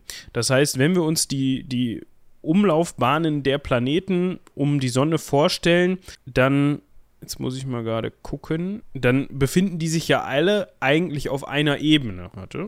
Genau, mit geringen Abweichungen ist das mehr oder weniger eine Ebene, in der die, also wie eine Scheibe kann man sich das vorstellen, wie eine unsichtbare, in der die äh, Planeten um die Sonne kreisen. Und was man hier eben jetzt gemacht hat, ist, dass man äh, nicht nur wieder abgewichen ist vom ursprünglichen Kurs, sondern auch diese Ebene, diese Scheibe verlässt, ne, und quasi im Dreidimensionalen jetzt fliegt. Genau. Und zwar jeweils um fünfunddreißig Grad, wenn ich das richtig im Kopf habe. Das heißt, man hat dann mit Absicht diesen Winkel geändert, um halt zum einen, ähm, ja, also warum man das gemacht hat, ist eine gute Frage. Vielleicht kann uns das jemand erklären per Mail, aber man hat es an der Stelle auf jeden Fall gemacht. Ja, ich habe mir gerade nochmal ein Schaubild angeschaut, wie diese Ekliptik genau aussieht. Der Einzige, der da so ein bisschen so ein Ausreißer ist, vielleicht ist das auch der Grund, warum man ihn irgendwann nicht mehr als Planet bezeichnet hat, ist Pluto. Alle anderen sind eben auf dieser Scheibe angeordnet im Verhältnis zur Sonne und Pluto bricht da so ein bisschen aus mit so, keine Ahnung, wie viel Grad das sind, fünfundzwanzig oder was weiß ich was. Das heißt, der kreist quasi um diese gedachte Scheibe der anderen Planeten. So, das heißt, wir, vers- wir springen mal eben zur Voyager zwei, weil die hatte jetzt ja noch interessantere Stationen. Ein bisschen was auf dem Weg im Vergleich zu Voyager eins. Ja, tatsächlich habe ich jetzt gerade noch mal gelesen und äh, ich habe hier ein Schaubild und wenn das Schaubild so stimmt, dann war die Voyager zwei bisher auch die einzige Sonde, die Uranus und Neptun umflogen hat. Die New Horizons, von der ich gerade, von der ich noch sprechen werde nachher, so, äh, also eine sehr, sehr junge Mission, die ist auch in sehr großer Entfernung an beiden vorbeigeflogen, also an Uranus und Neptun. Aber Voyager zwei war die einzige, die bisher da war. Ja, immerhin. Also wir sind Voyager zwei Fans, höre ich daraus. So, Was man aber vorher mal eben kurz besprechen muss: Diese Datenraten, die wir da eben besprochen haben, die werden nicht besser. Genauso gibt es ein Problem mit der Treibstoffversorgung, also da die Mission ja verlängert wurde und man eigentlich nicht darauf ausgelegt war, das Ganze so lange zu betreiben und auch so weit zu führen, musste man da irgendwas machen.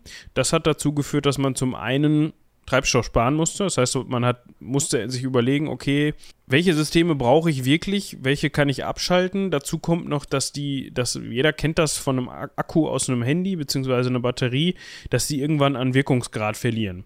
Das heißt, wenn die eine Zeit lang im Betrieb sind, dann funktionieren die nicht mehr so gut. Mein Handy ist dann im Zweifel nach zwei Jahren, entlädt sich wesentlich schneller, obwohl der Akku mir hundert Prozent anzeigt, als es das zu Beginn getan hat. Und dasselbe geht natürlich auch für diese Radionuklidbatterien, die sich in den Sonden befinden. Das heißt, auch da ist man dann an einen Punkt gekommen, ab dem Saturn ungefähr, wo für Vollbetrieb waren vierhundertzwanzig Watt bei Voyager zwei nötig und man hatte dann schnell ab dem Saturn nur noch vierhundert Watt. Das heißt, man musste dann überlegen, was schalte ich ab, was brauche ich noch, was kann ich, ähm, also man musste die Länge der Belichtungszeiten der, der Fotos einschränken, man hat auch die Datenraten ein, eingeschränkt, unter anderem auch deshalb, weil die natürlich schon ein bisschen weiter weg, war, weg waren als noch beim Jupiter. Das heißt, man kann jetzt nicht mehr davon ausgehen, dass die wirklich bei voller Leistung gelaufen sind, diese Sonden. Aber nichtsdestotrotz konnte und kann man auch heute immer noch empfangen. Genau, zum Uranus. Dort sind wir angekommen am vierten November neunzehnhundertfünfundachtzig, also Voyager zwei ist da angekommen. Voyager zwei, äh, Voyager eins hat ja mit dem Uranus nichts mehr zu tun und hat da eigentlich auch recht spannende Dinge entdecken können. Ja, wieder hat man neue Monde gefunden. Also man kannte bis dato fünf Uranus-Monde und hat, man hat dann zehn weitere entdeckt. Äh, die haben ganz schöne Namen, unter anderem äh, Puck, Juliet, Portia, Chrysidia, Des- äh, Desdemona, Rosalind, Belinda, Cordelia, Ophelia und Bianca. Äh, man hat dann später nochmal einen weiteren Mond entdeckt und äh, beziehungsweise ja doch einen weiteren Mond entdeckt und hat auch da wieder Fotos gemacht. Ähm, Und die ganze Fotoreihe lässt sich wieder wunderbar anschauen. Also es gibt wieder schöne Aufnahmen von Mondoberflächen und eben Detailaufnahmen und so weiter. Und ist dann am fünfundzwanzigsten Februar neunzehnhundertsechsundachtzig weitergeflogen. Genau. Da hat man dann irgendwann den Neptun erreicht. Musste sich da auch noch mal ein bisschen drauf vorbereiten, weil man musste immer wieder an die Grenzen des, des, des technisch Machbaren gehen, dieser Sonde. Da gab es dann auch so ein paar in den verschiedenen Departments der NASA so ein, so ein paar Unstimmigkeiten, weil für verschiedene Messungen sind unterschiedliche Abstände im Vorbeiflug passend. Ne? Das heißt, gewisse, gewisse ForscherInnen wollten dann halt möglichst nah dran langfliegen, damit man tolle Fotos machen kann und damit man vielleicht auch ein bisschen mehr von der Oberfläche sieht und da Messungen machen kann. Andere wollten aber einen möglichst oder einen größeren Abstand im Vorbeiflug, damit man besser Strahlung messen kann und so weiter. Wir wollen jetzt nicht im Detail darauf eingehen. Auf jeden Fall hat man sich da so ein bisschen gestritten und dann äh, Kompromiss finden können. Das viel größere Problem war aber, wie gesagt, dass die Erreichbarkeit immer weniger wurde und zudem auch immer weniger Strom zur Verfügung stand durch die Batterien. Das heißt, man hatte nochmal dreißig Watt weniger Leistung als beim Uranus zur Verfügung. Man musste schauen, dass man diese vierundsechzig Meter Antennen, die vorher genutzt werden, konnten nochmal auf siebzig Meter Durchmesser vergrößert und bei Voyager zwei, das ist heutzutage immer noch so, beziehungsweise noch ein viel größeres Problem kam hinzu, dass man die irgendwann nur noch von der Südhalbkugel der Erde erreicht. Das heißt, hauptsächlich aus Australien, weil da eben dann die entsprechenden Antennen stehen. Das hat eben den Grund, dass man diese Ekliptik nach, wenn man so möchte, nach, man kann ja gar nicht, man kann da ja gar nicht von der Himmelsrichtung ausgehen, also nach, nach unten, wenn man so möchte, verlassen hat. Deswegen ist von der Nordhalbkugel der Erde halt nicht mehr viel mit Erreichbarkeit, weil die Erde dreht sich ja nicht auf den Kopf, wenn man das so von der Ekliptik aus gesehen betrachtet, sondern man muss dann halt aus Australien den Empfang für Voyager zwei regeln. Genau. Aber auch da ist man angekommen, also beim Neptun. Genau, es hat wieder ein bisschen gedauert. neunzehnhundertneunundachtzig ist man angekommen. Wir erinnern uns nochmal, neunzehnhundertsiebenundsiebzig ist die Sonde losgeflogen. Also wir sind jetzt schon zwölf Jahre unterwegs und hat dann eben auch da einen Vorbeiflug gemacht und aus einer Entfernung von viertausendachthundertachtundzwanzig Kilometer sich das Ganze mal angeschaut. Man hat neuntausend Bilder gemacht, also nur noch halb so viele wie vorher jeweils, aber man konnte relativ viel auch da entdecken. Man hat eben mehrere Monde äh, gefunden, neun Stück insgesamt. Allerdings wurde nur der Mond Proteus früh genug entdeckt, dass man da auch noch eine kleine Anpassung am Kurs machen und ein Foto machen konnte.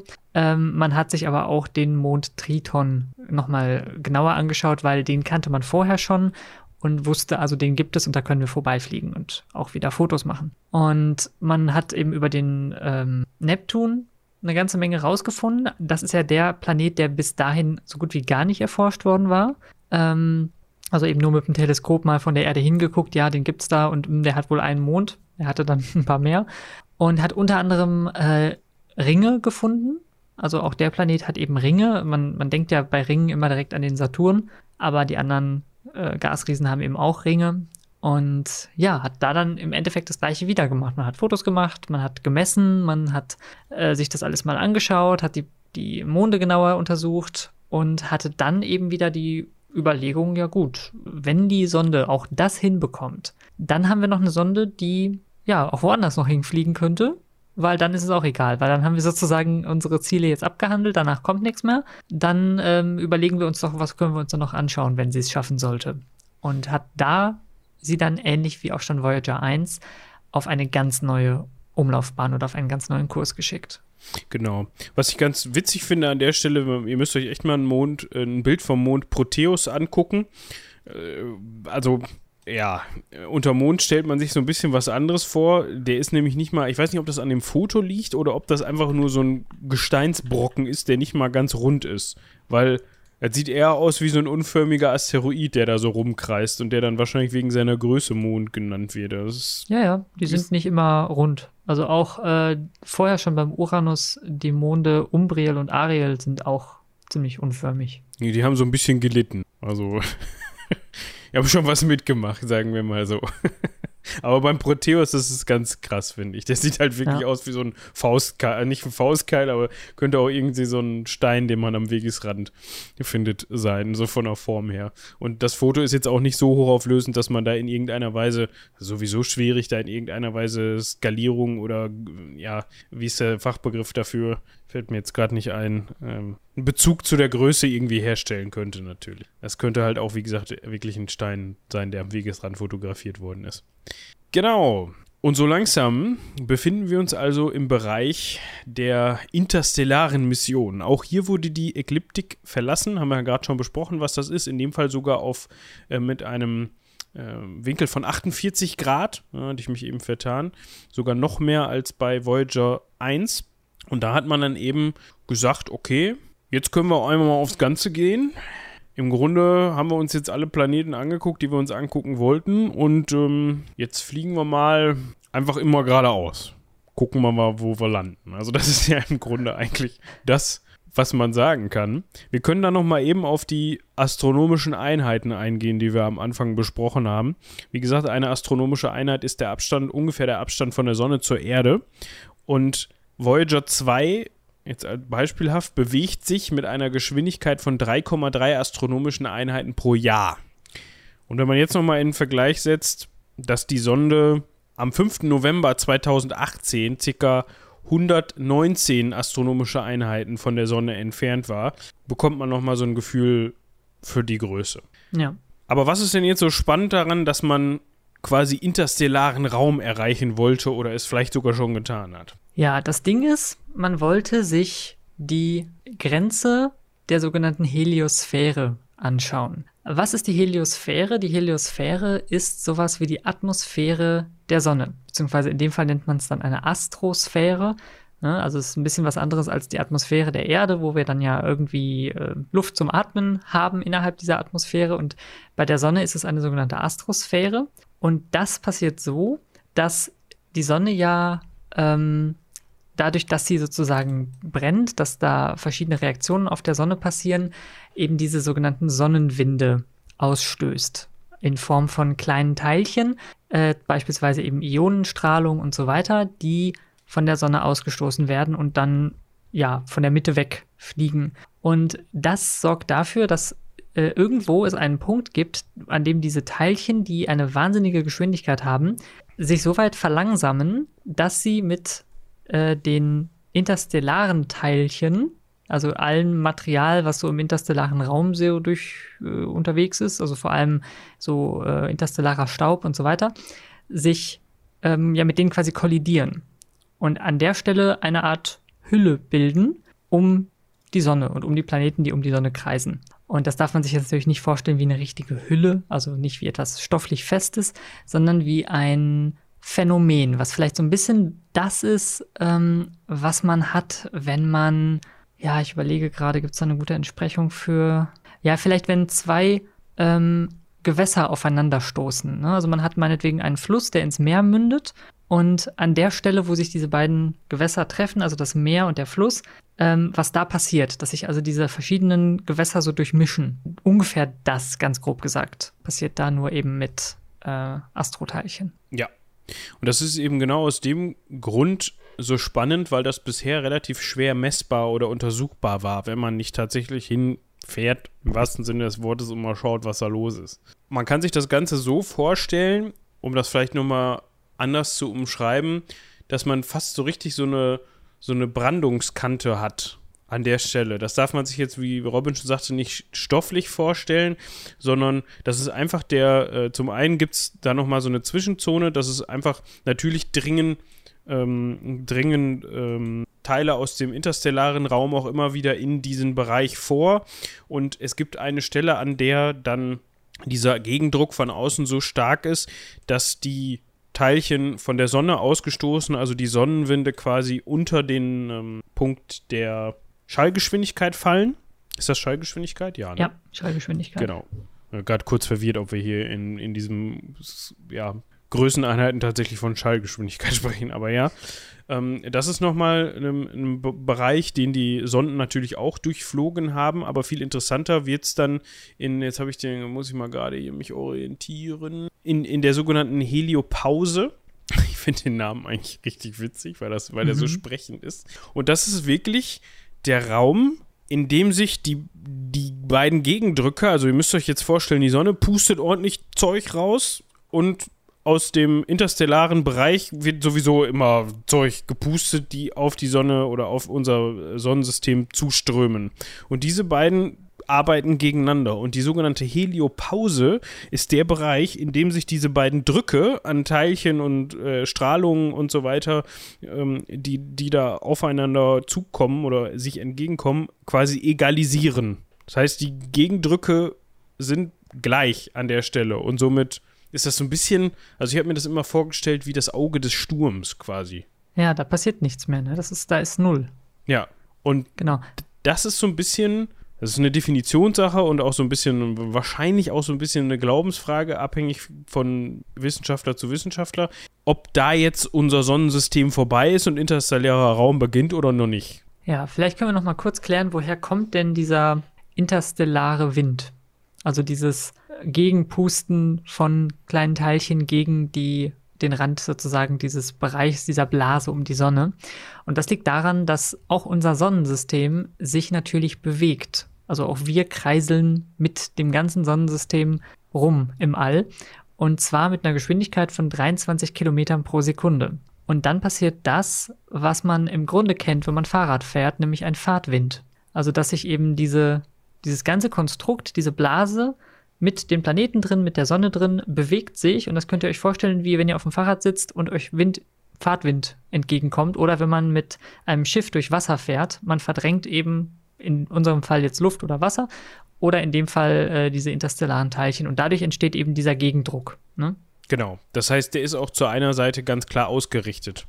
Nämlich zu ja. der Seite, in die wir uns fortbewegen mit unserem Sonnensystem. Was ich allerdings nicht weiß, bewegt sich eigentlich, wird das Ganze der Größe nach fortgesetzt? Also klar, ein Sonnensystem bewegt sich innerhalb jetzt unseres, ähm, unserer Galaxie, also der Milchstraße. Die Milchstraße ist eine Galaxie, ne?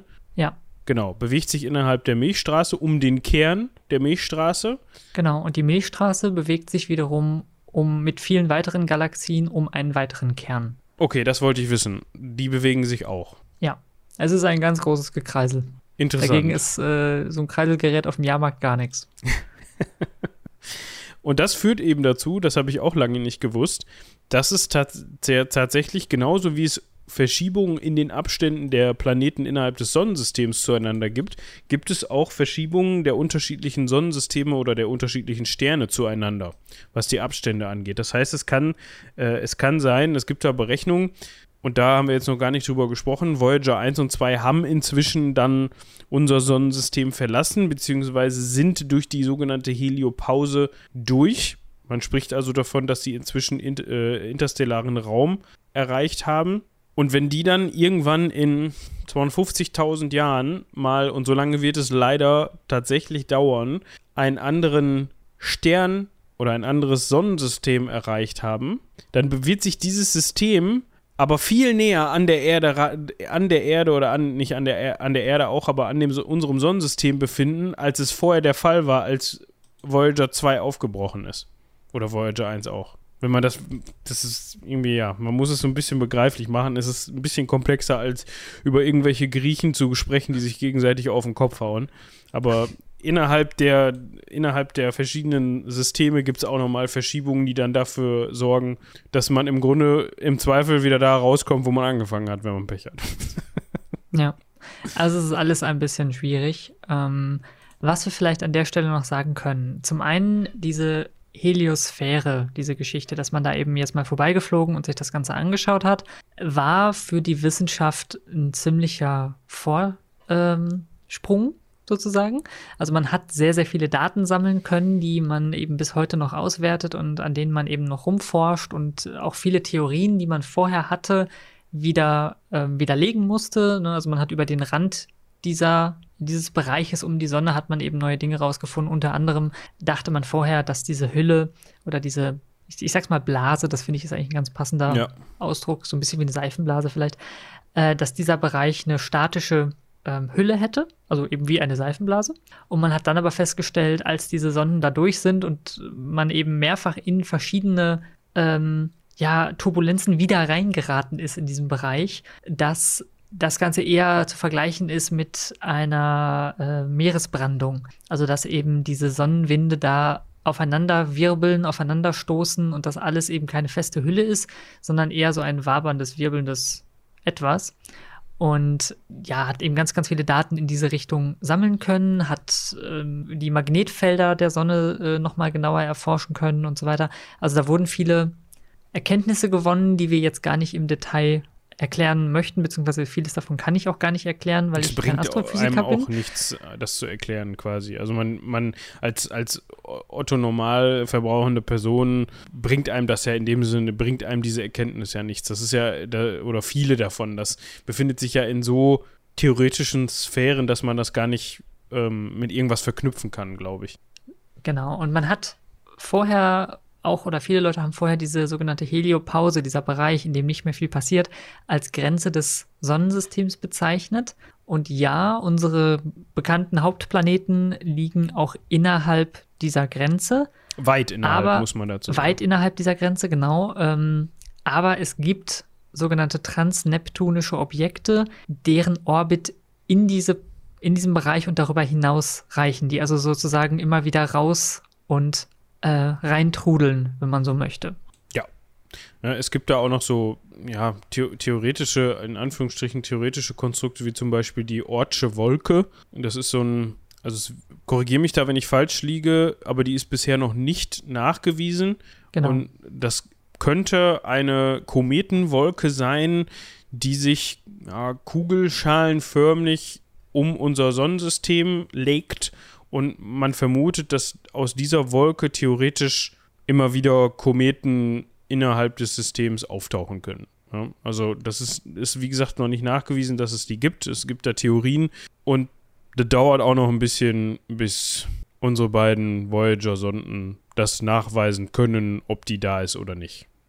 Ja, das Ding ist nämlich, und da finde ich, kann man wieder diese unendliche Größe des Universums oder auch nur dieses kleinen, kleinen, kleinen, kleinen Bereich des Universums, über den wir gerade sprechen, so ein bisschen dran entlang zeichnen. Wir wissen zwar nicht, ob es diese Oortsche Wolke gibt, aber wenn es sie gibt, dann würden die Voyager-Sonden, und die sind jetzt schon also jetzt sozusagen zweitausendzweiundzwanzig, ungefähr fünfundvierzig Jahre unterwegs. Und die würden dann nochmal ungefähr dreihundert Jahre brauchen, um bei dieser hypothetischen Wolke anzukommen. So, so weit, so gut. Ne? dreihundert Jahre ist eine lange Zeit. Wahrscheinlich funktionieren sie dann nicht mehr, aber ähm, also es ist sehr wahrscheinlich, dass sie schon zweitausendfünfundzwanzig bis zweitausendfünfunddreißig äh, ihren Geist aufgeben, aber nehmen wir mal an, die wären dann da und könnten dann auch uns irgendwas äh, fotografieren oder so. Ja, jetzt ähm, würden sie durch diese Wolke durchfliegen, um wirklich unser Sonnensystem zu verlassen. Und dieser Durchflug durch diese Wolke würde dann noch einmal dreißigtausend Jahre dauern bei der aktuellen Geschwindigkeit. So, und dann sind wir am Rande unseres Sonnensystems. Eines Sonnensystems von vielen in der Milchstraße. Eine Milchstraße, also eine Galaxie von vielen, vielen, vielen Galaxien im Universum. Und das nur mal so als Einordnung, was die Größenverhältnisse angeht. Es sind immer so Sachen, wo das Gehirn irgendwann... Ja, irgendwann schaltet das Gehirn da einfach ab und sagt, nee, komm, ich habe da keinen Bezug mehr zu. So, und man, also ich jedenfalls, fange dann immer an, so die Realitäten in Frage zu stellen oder so Skalierungen oder Wertigkeiten, die man so in seinem Alltag hat, in Frage zu stellen und sich zu denken... Ich ärgere mich über Dinge, die so im Gesamtkontext, den ich so nicht mal fassen kann, wahrscheinlich nicht mal ein Fliegenschiss sind. Hm. So, se- selbst wenn die Erde unbewohnbar wird, ist das so im, selbst in der Milchstraße ist das so, selbst im Teil in der Milchstraße, in dem wir uns befinden, ist das so, war was? Nee? Okay. Ja, genau das. So, das ist, äh, ja. Muss man sich aber hin und wieder mal vergegenwärtigen. Hm. Was ist mit Voyager... Also Robin hat es gerade schon so ein bisschen angesprochen, was ist von Voyager noch zu erwarten? Ich weiß nicht, ob du es gerade schon zahlentechnisch benannt hast. Auf jeden Fall geht man davon aus, dass man so in den zweitausenddreißigern die Verbindung verlieren wird. Man hat zudem schon diverse Systeme deaktiviert. Stand zweitausendzwanzig ist, äh, sind, ja, wie gesagt, diverse Messgeräte deaktiviert oder auch einfach schon defekt. Und man hat wirklich nur noch das an, was man auch irgendwie von der Wertig- oder von der Wichtig- Wichtigkeit her rechtfertigen kann. Ich weiß nicht, wonach man da gegangen ist, aber da werden sich findige Astrologen und Astrologinnen und PhysikerInnen mit auseinandersetzen oder auseinandergesetzt haben, um zu schauen, welchen Sensor oder welches Messsystem lasse ich an, welches schalte ich ab. Was man als kleinen Rausschmeißer noch eben erwähnen kann, worüber wir noch gar nicht gesprochen haben, ist die sogenannte Goldene Schallplatte, die sich sowohl auf Voyager eins als auch Voyager zwei befindet. Und zwar hat man sich gedacht, es könnte ja sein, weil, gut, als man die Dinger da angebracht hat, ist man wahrscheinlich noch nicht davon ausgegangen, dass man irgendwie interstellaren Raum erreicht. Vielleicht auch doch, vielleicht hat man diese Hoffnung insgeheim gehabt. Auf jeden Fall könnte es ja gut sein, dass Voyager eins als auch Voyager zwei uns als menschliche Zivil- Zivilisation überdauern. Weil wenn wir, keine Ahnung, uns jetzt na, aktuelle Konflikte haben ja da wieder Ängste geschürt. Sagen wir mal, es dauert noch zehntausend Jahre, bis wir uns irgendwann mal überlegen, boah, wir haben so keine Lust mehr, wir hauen uns jetzt so alle gegenseitig auf den Kopf, hoffentlich dauert das noch zehntausend Jahre, dass wir, ja, nicht mehr da sind. Dann ist Voyager eins und zwei noch nirgendwo. Mhm. Also, die haben dann ja wahrscheinlich noch nicht mal diese, diese theoretische Oortsche Wolke erreicht. Oder habe ich da eben nicht richtig zugehört? Nee, nee, das dauert, also doch, erreicht haben sie die. Das dauert ja dreihundert Jahre noch. Aber in zehntausend Jahren haben sie davon ein Drittel in der Wolke geschafft. Ja, so. Das heißt, wenn jetzt in, keine Ahnung, einer Million Jahren irgendeine Zivilisation, die es vielleicht da draußen noch irgendwo gibt, unsere beiden Voyagers findet und diese Schallplatte sich angucken, könnten sie möglicherweise... Ja, wenn sie denn es bis hierhin schaffen würden, nichts mehr von uns vorfinden. Und diese, diesen Gedanken, den finde ich, ja. find ich krass. Was ist, ist die Goldene Schallplatte? Da wollte ich eigentlich darauf hinaus. Das ist im Grunde eine Ansammlung, zum einen eine Beschreibung, wo man uns findet. Ich weiß nicht, ob das so clever ist. Wird sich nur rausstellen. Und auf der anderen Seite eben ganz viele Impressionen, die man eben auf so einer Platte unterbringen kann von der Erde. Ich glaube unter anderem irgendwie... Willkommensgrüße in fünfundfünfzig verschiedenen Sprachen und Bilder von Tieren und Geräusche und irgendwie sowas. Also einfach, dass derjenige, der die findet, sich ein Bild von der Erde machen kann. Ja, finde ich ganz spannend, auch wie man, das war so eine ganz lange Diskussion, wie kann man Dinge hier anordnen und angeben, die Wesen im Zweifel verstehen müssen, die keine Ahnung haben, wie Menschen denken. die Sprache nicht verstehen, unsere Sprache natürlich nicht verstehen. Man hat dann verschiedene Techniken gewählt. Man hat sozusagen als Sprache die Mathematik genommen. Man hat sich überlegt, es gibt bestimmte Dinge im Universum, die überall gleich sind, zum Beispiel bestimmte ähm, Verhaltensweisen von Atomen. Ne? Zum Beispiel hat man das Wasserstoffatom genommen und hat gesagt, so, das hat eine bestimmte Art, wie es sich verhält, und das hat diese Art, wie es sich verhält, hier bei uns, aber auch sonst überall im Universum. Jedenfalls ist da stark von auszugehen. Und dann hat man auf der Basis sozusagen bestimmte Informationen durch Mathematik verschlüsselt, die man, wenn man ein Grundverständnis von Mathematik besitzt, entschlüsseln kann. So. Äh, interessant finde ich auch, wie man die Position der Erde darauf vermerkt hat. Man hat nämlich ein Schaubild äh, gemacht. Das ist ja ein bisschen schwierig. Wie erklärst du jemandem, wo die Erde ist? Die, Im Zweifelsfall jemandem, der unsere Nachbarschaft nicht kennt. So, ne? Also unsere Planeten, da kannst du halt schlecht sagen, hinterm Mars links, wenn jemand nicht mal weiß, in welchem Sonnensystem wir uns befinden. Und deswegen ist man hingegangen und hat sich überlegt, was gibt es denn für Marker, die sehr, sehr statisch sind, an denen man sich im drei D Raum orientieren kann. Und es gibt sogenannte Pulsare. Da haben wir schon mal in einer anderen Folge kurz drüber gesprochen. Ähm, und Pulsare sind quasi leuchtend, flackernde, blitzende, sterbende Sterne. Also ein sterbender Stern, der blitzt, weil er ganz schnell rotiert und dabei ähm, unter anderem auch Licht abgibt. Und man hat die Position der Sonne anhand von vierzehn Pulsaren angegeben. Das heißt, wenn man weiß, wo diese vierzehn Pulsare sich befinden, und das kann man eben, wenn man so weit entwickelt ist als Zivilisation, dass man Teleskope hat, kann man das rausfinden. Dann kann man von jedem zu, zum anderen sozusagen einen Strich ziehen, und in der Mitte ist die Sonne. Und das ja. waren zum Beispiel solche äh, Dinge, wie man dann versucht hat, das irgendwie greifbar zu machen. Man hat unter anderem, das fand ich ganz witzig, äh, als externe Berater für dieses, diesen Aufbau dieser Schallplatte hat man äh, Isaac Asimov, Arthur C. Clarke und Robert Heinlein äh, gefragt, berühmte Science-Fiction-Autoren, und hat die gefragt, ja, ihr habt euch hier jetzt so viel mit äh, Science-Fiction und außerirdischen Zivilisationen in theoretischer Basis mal beschäftigt. Was würdet ihr denn sagen, wie könnten wir Informationen da drauf packen, damit andere Wesen die verstehen? Ja, und ich stelle mir irgend so ein Alien-Wissenschaftler vor, der dieses Ding auf seinem Schreibtisch liegen hat und seit Jahren darüber grübelt, was haben die damit gemeint? Mhm. Ich komme nicht drauf. Hätten die nicht einfach ganz normal schreiben können? Ja, also wahrscheinlich Englisch. Irgendwie sowas. Ja, aber das ist aber sicherlich nochmal eine eigene Folge wert, um mal diesen ganzen Theorien nachzugehen, was außerirdisches Leben angeht. Finde ich nämlich auch sehr spannend. Ähm, da kann man sicherlich sich mal diverse Theorien angucken und was davon am wahrscheinlichsten ist und warum wir immer noch keinen Kontakt hatten und Sonstiges. Mhm. Gut, aber das war erstmal die Folge zu den Voyager-Sonden, zum Voyager-Programm. Ihr merkt selbst oder habt wahrscheinlich beim Zuhören gemerkt, okay, hier und da sind die jetzt auch nicht ganz so sattelfest, wie das manchmal bei den Griechen der Fall ist, ne? Liegt aber auch einfach daran, dass wir uns hier in sehr ungewohntem Fahrwasser, wenn man das denn so übertragend sagen kann, befunden haben. Also dementsprechend muss man da auch bei den Erklärungen und ähm, Vergleichen mal so ein bisschen suchen. Und also es war mal wieder so eine Folge, wo wir mit euch zusammen ein Thema entdeckt haben. Genau, wenn euch das weiter interessiert, lest euch da ein. Das wird sehr schnell sehr komplex, aber man kann da, wenn man sich da wirklich hinterklemmt, glaube ich, wirklich spannende Sachen noch zu lesen und zu erfahren. Wir haben jetzt auch über viele Dinge gar nicht gesprochen, die noch entdeckt wurden, die passiert sind, weil das einfach auf einem so hohen Level gewesen wäre, dass wir uns hier wahrscheinlich völlig verzettelt hätten. Äh, aber ich finde es spannend, mal so einen Einblick zu bekommen in diesen ganzen Bereich, in den Bereich Weltraum, Space Exploration, was da also alles passiert und äh, wie es eben auch weitergeht. Und auch da empfehle ich nochmal, schaut euch mal die New Horizons Mission an. Äh, das ist so eine Art, also jetzt nicht unbedingt ein Nachfolger der Voyager-Mission, aber sowas Ähnliches. Also auch da hat man eine Sonde wieder auf den äh, Weg geschickt zu den äußersten Planeten, beziehungsweise in dem Fall explizit zu Pluto.